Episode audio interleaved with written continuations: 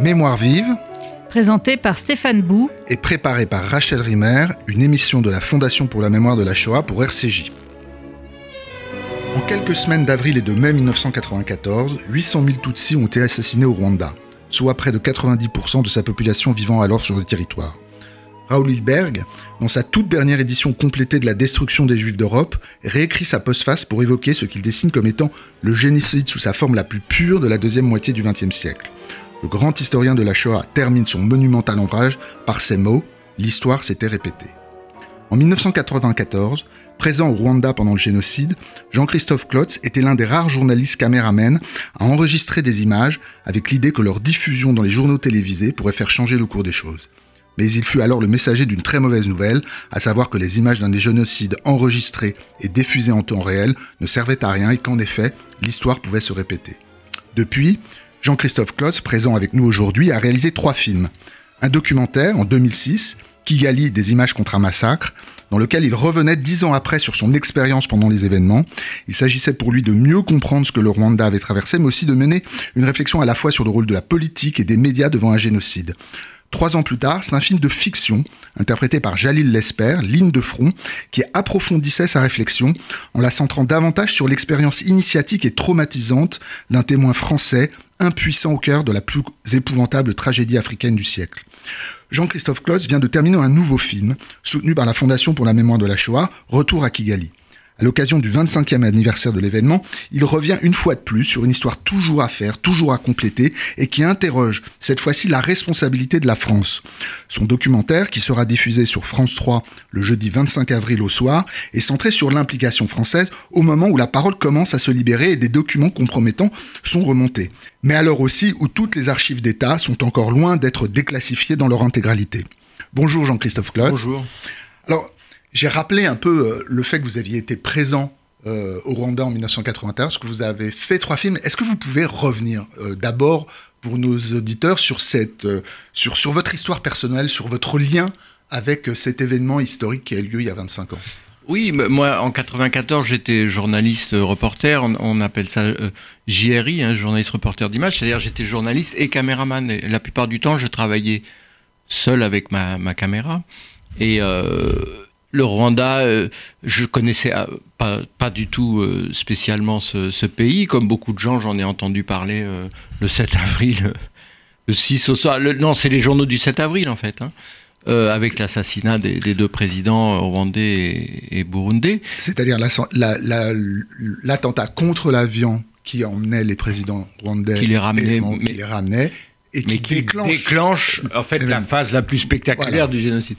Et donc euh, euh, c'était mon métier de, de- on appelle ça couvrir l'actualité. Et euh, donc au départ, euh, c'est comme ça que je, je, je, je rencontre le Rwanda pour la première fois. Et en fait, euh, c'est intéressant de, euh, comme, comme souvent les médias français, lorsqu'on on va traiter une crise en Afrique, on va d'abord euh, traiter l'angle français, c'est-à-dire on s'est dit comment intéresser les gens à ce qui se passe là-bas, parce que ça avait l'air quand même d'être très fort comme événement. Et notre premier reportage ça a été consacré aux, aux- aux éva- aux- aux évacués, aux occidentaux qui sont rapatriés en France. Donc, on- vous voyez, on, on- on se disait alors, euh, qu'est-ce que ça fait de tout laisser là-bas et de recommencer une vie? Enfin, on était complètement à côté de Enfin, il de s'avérera la que plaque, l'angle français va devenir capital. Oui, absolument. Alors Donc, c'est euh, à cette occasion-là que moi je filme les gens qui arrivent à Roissy et puis je c'était assez étrange parce que les gens euh, visiblement avaient été vraiment très très profondément marqués par ce qu'ils avaient vu. Et en plus il, il y avait un embarras, ils voulaient pas en parler, il y avait des autorités politiques qui étaient là, il y avait quelque chose de d'étrange et de- d'un peu caché. et euh, et les autorités politiques de l'époque affichaient une certaine satisfaction euh, au bout de quelques jours en disant c'est bon, on a rapatrié tout le monde, euh, fermez le banc, l'histoire est finie. En fait, moi j'ai appris par, plus ou moins par hasard, bon voilà, je suis journaliste donc on met toujours son nez où il faut, qu'il y avait des Français qui avaient refusé d'être évacués parce que ils protégeaient des gens et que les soldats français avaient refusé de, mettre ces gens euh, qu'ils protégeaient à l'abri. Donc les, deux Français en question, il y en avait plus que deux, même il y en avait deux dont j'avais entendu parler, avaient décidé de rester.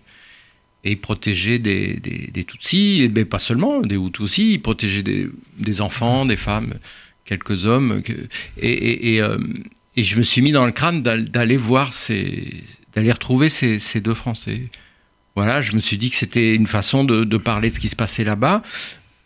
Et j'ai pas réalisé forcément tout de suite que ça allait déboucher sur évidemment euh, euh, une histoire euh, énorme, quoi, qui est, qui, est, qui est le, la manière dont la, la politique française des trois, quatre années précédentes pose pose des questions immenses. Quoi. Alors, ce qui, est, ce qui est passionnant quand on a en tête vos trois films, donc euh, je le rappelle, réalisés sur. En fait, je, devrais dire vos trois films ainsi que le reportage de l'époque. oui, c'est un travail qui, qui, qui, s'accomplit depuis 25 ans. C'est qu'on voit comment progressivement.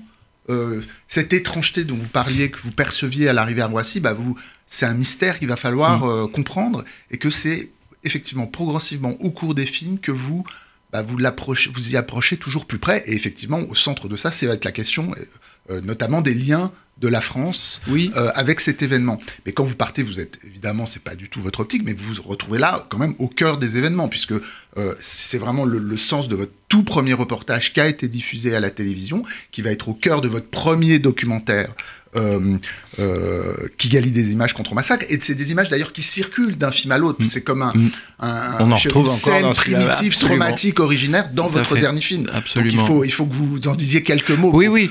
Mais alors l'autre lien euh, n'est pas forcément un lien politique, c'est un lien euh, du, du, comment raconter cette histoire. Ça, ça me poursuit depuis le début. Et donc, moi, j'étais journaliste et journaliste, on raconte des histoires.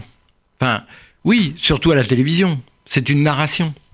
C'est-à-dire que le Rwanda m'a fait prendre conscience que le dispositif narratif n'est pas neutre. On ne peut pas raconter ce qui se passe au Rwanda comme on raconte, euh, je ne sais pas moi, une manifestation de, gilets jaunes, enfin, avec tout le respect que je leur dois. Mais ce que je veux dire par là, c'est que devant un événement aussi énorme qu'un génocide, se pose la question du témoin et de la narration. C'est-à-dire que vous devenez un journaliste mais un témoin exceptionnel, parce que des journalistes comme vous, à ce moment-là, il y en a. non, il y, en a, peu, mais avec une caméra, il y en a peu. En plus, et les images que vous envoyez à Paris à cette époque-là, dans mon souvenir, elles sont. Il y a des images à des moments très précis. Hmm. C'est-à-dire, il y a des images au moment de, ce qu'on a appelé l'opération Amaryllis, c'est-à-dire l'évacuation des Occidentaux. Euh, donc, c'est du 7 au 14 avril, c'est juste dans la première semaine, quoi. Donc là, les, militaires avaient emmené des journalistes avec eux. Il y avait quelques journalistes qui, qui étaient venus de leur côté. Donc, c'est assez intéressant de voir que les images de cette époque-là, c'est essentiellement des travelling qui sont filmés à partir des camions, euh, de l'armée française. Donc, un journaliste, il, essaye d'enregistrer une certaine réalité euh, à laquelle il assiste. Mais d'un point de vue de cinéaste, euh, le fait que ces caméras soient à bord des, camions, ça raconte une histoire d'un point de vue très particulier. Oui, les autres images dont on a qu'on a en tête, c'est aussi vous parlez de l'opération Améris, mais mm. c'est à la fin de l'histoire l'opération turquoise. Oui, oui, donc c'est des moments très particuliers. mais c'est entre les deux. Et entre les deux, il y, a 800 000 Il y a 800 000 morts. Voilà. Et, là, il y a pas de caméra, il y en a très peu, il y a notamment la vôtre. Il y en a peu. Et c'est cette période qui est où tout se passe, quoi.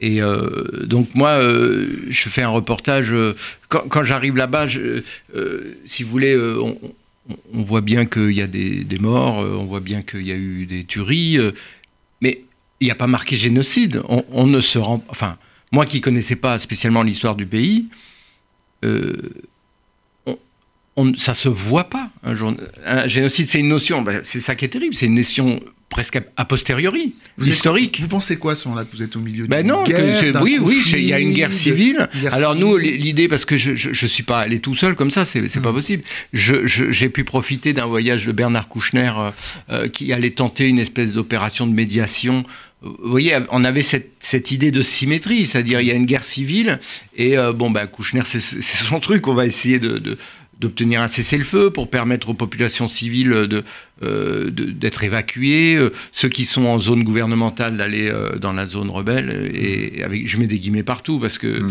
évidemment, ce sont des, des, des, mots assez connotés. Mais en, en, tout cas, on avait cette idée qu'il y avait un conflit entre deux belligérants et, et, et, une partie de. Et puis la population civile prise en otage au milieu. On s'est assez vite rendu compte qu'en fait. C'était autre chose. C'était, c'était pas ça. C'était les Tutsis qui étaient systématiquement visés. Mais ça, euh, euh, même MSF, même nous, journalistes, on, a mis un petit moment à s'en rendre compte. Enfin, on s'en est quand même rendu compte. Et, les, autorités françaises, encore aujourd'hui, certains ont, le, ont, du mal à l'admettre. Il y, y, a une séquence clé que vous tournez à ce mm. moment-là, mm. et on pourrait dire que ces jours-là où vous êtes avec Bernard Kouchner, précisément, vous, vous, commencez à prendre conscience de quelque chose. Bernard Kouchner commence à prendre conscience de quelque chose. Euh, il est ministre à ce moment-là. Non, il n'est pas. Il est, non, non, il y va. Il est député européen. en fait, il est, il est, il est officieusement mandaté par Boutros Ghali. Mais il est en lien évidemment avec François euh, Mitterrand. absolument. Et vous filmez à un moment donné euh, une conversation plusieurs conversations téléphoniques, mmh. notamment avec Bruno Delay, entre lui et Bruno Delay, qui est le chef de la cellule africaine euh, de Mitterrand à l'Élysée. Cette scène, elle est absolument capitale. Et on la retrouve dans, dans tous vos films comme un, comme un, comme un comme un mystère à mm, comprendre. quoi. Mm, Qu'est-ce mm, qui se passe dans cette conversation-là? Il lui dit, mais il se passe ça. On sent que ça répond pas à l'autre bout du fil. Et vous, en fait, euh, et là, euh, c'est vraiment le sens de votre dernier film, c'est d'essayer de comprendre mais qu'est-ce qui se passe en à l'autre bout de la chaîne, à l'autre bout, du C'est ça, à l'autre bout du fil. Et alors le coup du fil revient, le coup du fil ou le coup de fil, euh, parce que euh, un des personnages du film, c'est Prudence Bushnell, qui était vice-ministre des, Affaires étrangères aux États-Unis, qui est un des témoins de votre dernier et, film, et, qui est dans une situation un peu similaire à mm. Kouchner, si, si, vous voulez, elle est dans la machine américaine. Et en gros, les États-Unis ne, ne veulent rien faire, ne veulent pas bouger et elle se démène pour essayer de trouver une solution. Et elle téléphone avec le décalage horaire, c'est au milieu de la nuit, elle, elle, elle essaye d'avoir au bout du fil les, deux, les deux gars qui sont en charge de ce qui est en train de se passer, hein, Bagosora et Bizimungu, les deux plus hautes autorités militaires de, des génocidaires, on va dire. Hein. Euh, et, qui sont reconnus à bah, ce moment-là encore par les, le, les autorités françaises. Oui, oui, oui, oui, oui. Bah, bah c'est le c'est le nouveau gouvernement qui a été nommé. Enfin non, ils sont pas au gouvernement, mais ils sont les chefs militaires. En fait, de fait, ils sont, ils sont alors reconnus par ceux-là. Euh, c'est pas les interlocuteurs officiels des Français. Il y a un gouvernement intérimaire, mais eux, c'est les militaires, si vous voulez. C'est quand même eux qui tiennent. La... Mais c'est pas par hasard. C'est ça qui est intéressant que c'est eux qui vont aux réunions avec, euh, le, avec le général Dallaire, qui était le chef des casques bleus de l'ONU, et Kouchner. Donc c'est bien la, une preuve que c'est ces deux types-là mmh. qui, qui, tiennent euh, le, pays. un personnage magnifique d'ailleurs que, que, ce général ah bah, Dallaire, et qu'il faut voir dans vos films comme, personnage euh, splendide, d'avertisseur d'incendie, comme on dit. Tous ces gens-là essayent, et puis et donc qu'est-ce qui se passe au bout du jamais au bout du fil. au bout du fil, voilà, moi ce mmh. film-là, le dernier là, c'était qu'est-ce qui, qu'est-ce qui s'est passé à l'autre bout de la chaîne ou euh, quel est le contre-champ des images que moi j'ai filmées ça. Pourquoi j'ai filmé des, pourquoi je me suis, pourquoi j'ai filmé ce que j'ai filmé? Mm. Qu'est-ce qui s'est passé pour expliquer euh, une situation pareille quoi? Alors là, là il faut, il faut qu'on rentre dans, dans, dans, les sujets qui fâchent, à savoir la question effectivement de la responsabilité française, pas seulement dans le fait qu'elle ne réagit pas, mais par le fait qu'elle tisse des liens, qu'elle a encore tissé des liens avec le gouvernement à ce moment-là. Alors ça, c'est vraiment tout, tout le sujet de votre dernier film, que de, de à partir de nouveaux témoignages. Moi, j'avais jamais vu mmh. Christian Queneau, par exemple, qui était le chef d'état-major euh, particulier, de, François Mitterrand, ou l'amiral Langsat, qui était mmh. le chef d'état-major de l'armée, parle, pas tout le monde parle. Faudra d'ailleurs que ça, ça m'intéresserait de savoir qui vous a qui a refusé de parler, qui a accepté, dans quelles conditions. C'est c'est vraiment vraiment intéressant. Euh, bon, vous raconte, mais il faut faut quand même dire que pendant très longtemps, des, au sein de, de, de, des plus hautes personnalités de l'État, on parlait pas de génocide, hmm. on parlait de, c'est la fameuse formule de Dominique de Villepin qui est euh, qui parlait de double génocide, autrement dit une guerre. On a parlé de massacre interethnique. Donc la, conscience que là, il y a eu un génocide euh, en France a été beaucoup plus tardive. Et puis, la France a été aussi un lieu où il y a quelque chose, je ne sais pas si vous seriez d'accord avec moi, mais quelque chose comme un négationnisme euh, qui, s'est libéré dans des paroles très officielles. On, ne voulait pas voir effectivement, on, acceptait qu'il y avait eu des massacres, qu'il y avait eu un nombre de morts absolument mmh, colossal, mmh. que c'était une tragédie, mais le mot génocide ne tombait bah, pas. C'est-à-dire le, narratif français, ça a été de dire génocide au pluriel. Hmm. Donc, il dit deux génocides, il n'y a pas de, génocide. donc, c'est cette idée. Euh, alors, il n'y a pas des bourreaux et des victimes, il, y a, une guerre. Et c'est très difficile de sortir, en France, de sortir de, cette logique-là, parce que euh, je, me demande s'il n'y a pas qu'en France qu'on parle de, génocide. parce que d'un côté, il y a un génocide. Ce que vous racontez dans le film. C'est lié à ce que vous racontez dans le film. C'est-à-dire que la France est le pays qui a le lien privilégié avec Abiyarimana le gouvernement d'Abiyarimana, Rwanda tout. Mais c'est une histoire de narration, c'est-à-dire c'est une histoire de roman en fait. La construction narrative française fait, que on est, à, côté de la plaque quoi. On a, depuis 80, enfin depuis avant, depuis depuis les années 90 quoi, et jusqu'à aujourd'hui chez un certain nombre de, nos, de nos hommes politiques et de certains militaires, euh, c'est de dire euh, c'est une guerre civile. Les mots sont hyper importants en fait. Euh, tout l'argumentaire d'Abiyarimana et, et de Mitterrand, de l'administration Mitterrand, ça a été de dire c'est une agression extérieure qui vient d'Ouganda. Parce que donc le FPR, le Front patriotique rwandais, euh, était basé en Ouganda. C'est ce qu'on appelait les Tutsis anglophones oui, bah, alors, euh, qui étaient organisés essentiellement des Tutsis. Ce sont les gens, ce sont les enfants de Tutsis qui, qui, avaient été, qui avaient fui le pays parce qu'il y avait déjà eu des, des pogroms anti-Tutsis. Donc euh, l'argumentaire d'Abiyarimana et de la France, c'est de dire c'est une agression extérieure, donc. Donc c'est tout à fait légitime que la, France envoie des, des bidas pour, pour, soutenir un régime légitime. Donc c'est vrai qu'en théorie, ça se défend. Et euh, donc eux, ils ont vu guerre civile. Ils ont vu guerre civile, euh, voilà. Et nous, quand on arrive en, 94, on voit pas. Enfin, on, sait bien qu'il y a une guerre. Il y a, le FPR qui essaye d'avancer euh, à partir du nord du nord du, Rwanda, donc à partir d'Ouganda, nord du Rwanda. Enfin, faudrait voir une carte. Le Rwanda est juste au sud de l'Ouganda, voilà. et, donc ce qu'ils ne voient pas, c'est euh, les massacres de civils systématiques. Hmm. Ils ne le voient pas, ça rentre pas dans leur, euh, dans leur grille d'analyse. Donc eux, ils interprètent, vous voyez, ils interprètent euh, guerre civile. Et une des questions que je posais aux, généraux, aux militaires, c'était, enfin, vous, vous, racontez ça, moi je me raconte autre chose. C'est-à-dire, je moi je vois des civils qui sont systématiquement tués. Est-ce que ça, vous le prenez en compte ou pas? Est-ce qu'à pas un moment, ils auraient dû changer de grille d'analyse en disant bon, ok, le FPR va prendre le pouvoir, mais au moins on va essayer d'arrêter un génocide. Sauf, qu'il y a dans votre dernier film des témoignages qui n'étaient pas dans vos films précédents, qui montrent que au sein euh, de l'administration militaire française, des gens Bien sûr. ont très vite dit ce qui se passait. Et il y, a le très beau témoignage du, général Jean Varet, par exemple, euh, la note de Pierre Connaissade au ministère de la Défense, euh, vous, vous, en gros, au bout de quoi? Trois semaines? Un mois? Non, mais c'est même avant le génocide. oui, même avant. Mais non, mais c'est ça. mais bon, ils disent ce qui se passe. Donc là, c'est pas, c'est pas, les journalistes qui appellent Bruno Delay, c'est des gens au sein de l'état-major qui appellent leur responsable d'état-major et qui leur disent voilà ce qui se passe, qu'est-ce qu'on fait? Et, Jean Varet va être mis à la porte. enfin, et écarté, quoi. Voilà. Donc ça, ben ça c'est pour moi c'est nouveau par rapport. C'est ce lien-là qu'il faut En fait, c'est ça, le point douloureux qu'il faut reconnaître aujourd'hui, c'est-à-dire le général Varese, c'est quand même, c'est pas, vous voyez, c'est un général, euh, bon, moi je connais rien, combien d'étoiles, etc., mais c'est un type important, c'est le chef de la mission militaire de coopération. Euh, il, dit, attention, on est en train de vendre, de, d'équiper des gens qui, peuvent utiliser ces armes dans le cadre d'un génocide. Il le dit, quoi. Eh ben, il est écarté.